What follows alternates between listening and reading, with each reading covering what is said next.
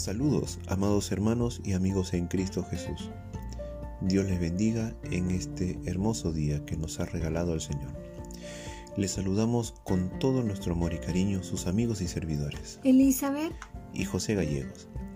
Le damos gracias al Señor porque una vez más nos permite llegar a ustedes a través de este medio, trayéndoles la meditación de la porción de la palabra para el día de hoy, y esta se ubica en el Salmo 40, versículos del 1 al 10. Salmo 40. Pacientemente esperé a Jehová, y se inclinó a mí y oyó mi clamor, y me hizo sacar del pozo de la desesperación, del lodo cenagoso. Puso mis pies sobre peña y enderezó mis pasos. Luego en mi boca cántico nuevo, alabanza a nuestro Dios. Verán esto muchos y temerán y confiarán en Jehová. Bienaventurado el hombre que puso en Jehová su confianza, y no mira a los soberbios, ni a los que se desvían tras la mentira.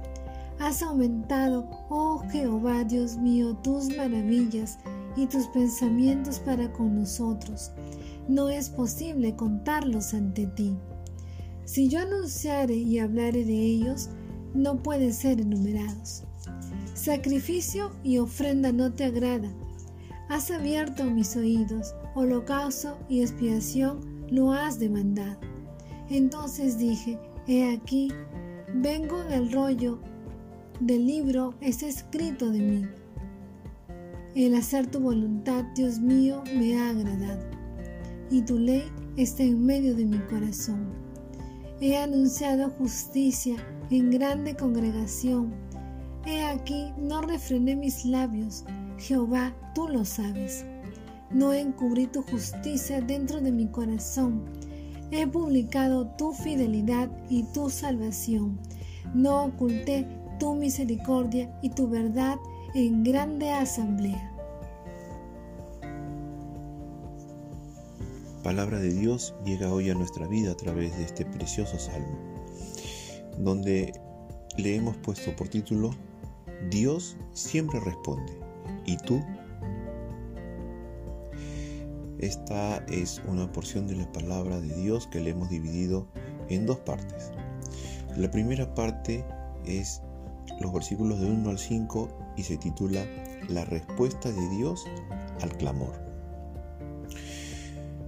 En el versículo 1, el salmista le pone énfasis en la espera. Literalmente dice, pacientemente esperé. Aquí el salmista sabe el valor de perseverar en la oración y en confiar en Dios, pues a veces la ayuda de Dios parece tardarse. No llega en el momento que deseamos y necesitamos paciencia y una firme confianza para seguir clamando. Luego continúa el salmista, expresa que se inclinó y oyó su oración. ¡Qué grande Dios que presta atención individual a cada uno de sus hijos, a ti y a mí! ¡Qué motivo de alabanza y confianza! En el versículo 2, él presenta un contraste entre el lodo cenagoso de la desesperación en que estaba el salmista y la roca firme donde Dios lo puso. El pozo pudo ser una enfermedad o una crisis de otra índole. Cuando habla en el versículo 3 de un cántico nuevo, él manifiesta que el que camina con Dios siempre encuentra algo nuevo de qué alabar a Dios. Cada día sus misericordias se renuevan. Así el salmista alaba a Dios y piensa en los otros que serán beneficiados por su testimonio. Amado hermano, hasta este punto quiero reforzar esta parte con dos preguntas. ¿Estás pidiendo a Dios algo? ¿Sientes que no te responde? Escuchemos lo que dice el salmista y sigue perseverando, porque sabes, hermano, Dios te responderá. En el versículo 4 el salmista sigue pensando en otros y les enseña, a raíz de su propio testimonio, la bienaventuranza de confiar en Dios. Esta actitud de confianza no es natural para nosotros, se deriva de la palabra de Dios y de sus obras. En el versículo 5 menciona que toda la experiencia pasada de la misericordia de Dios dirige al salmista a exaltarlo, como nos debe conducir a exaltarlo a ti y a mí. El salmista está maravillado de sus obras del pasado y de sus pensamientos o planes para el futuro. Debemos reflexionar e intentar entender lo que Dios hace y quiere hacer, pero hemos de reconocer, así como el salmista, que nunca alcanzaremos a entender todo. Tal reflexión debe dirigirnos a adorar más a Dios.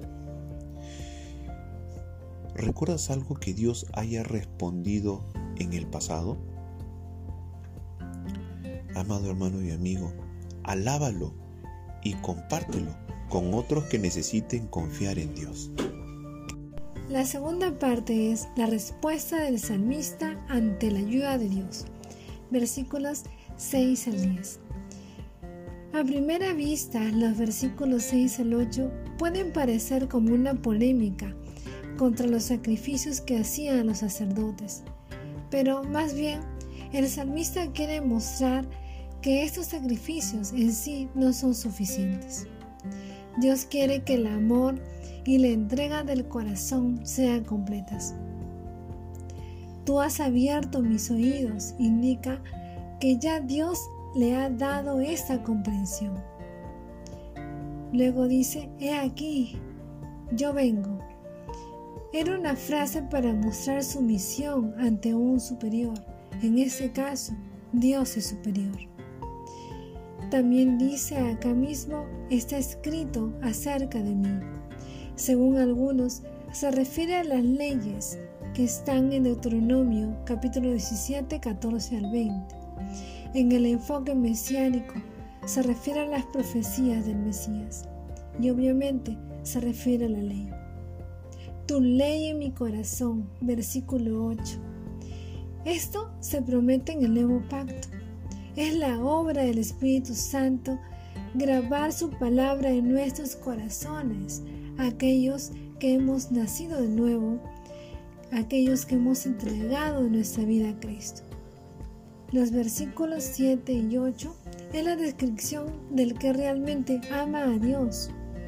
Jesucristo es el mejor ejemplo. El que ama a Dios quiere hablarle, conocerle. El salmista inmediatamente comparte su alabanza y gozo y testimonio con los demás. Él no se queda callado. La misión del pueblo de Dios es proclamar el amor de Dios. Es de la esencia de la fe proclamar lo que Dios ha hecho en nuestras vidas y en el pasado. El versículo 10, el salmista resalta lo que Dios es y lo que hace. Habla de su justicia, su fidelidad, su misericordia y su verdad. Ahora queremos preguntarte, ¿cómo respondes tú ante la ayuda de Dios? ¿Le amas a Dios con todo tu corazón? ¿Estás proclamando el amor de Dios a los demás? Amados hermanos y amigos, este salmo tiene más versículos y la idea central del salmo está en los versículos que hemos dado a conocerles en esta meditación. Entonces, les animamos a que terminen de leer todo el Salmo 40, son 17 versículos, pero hasta lo que hemos podido meditar, podemos concluir que Dios responde a nuestro clamor en el tiempo oportuno. Debemos tener paciencia y perseverancia en oración y responder con un corazón agradecido y totalmente dispuesto a hacer su voluntad. Ahora queremos dirigirnos a ti, querido amigo, que nos estás escuchando y que aún no has entregado tu vida a Cristo. Queremos animarte a que puedas arrepentirte de tus pecados y le puedas entregar tu vida a Él y puedas experimentar un nuevo camino, pero de la mano de Cristo. Ahora le damos gracias a todos por habernos escuchado el día de hoy. Asimismo, amado hermano y amigo, te animamos a que si este audio ha sido de bendición para tu vida, puedas compartirlo con otras personas que necesitan escuchar el mensaje de Dios.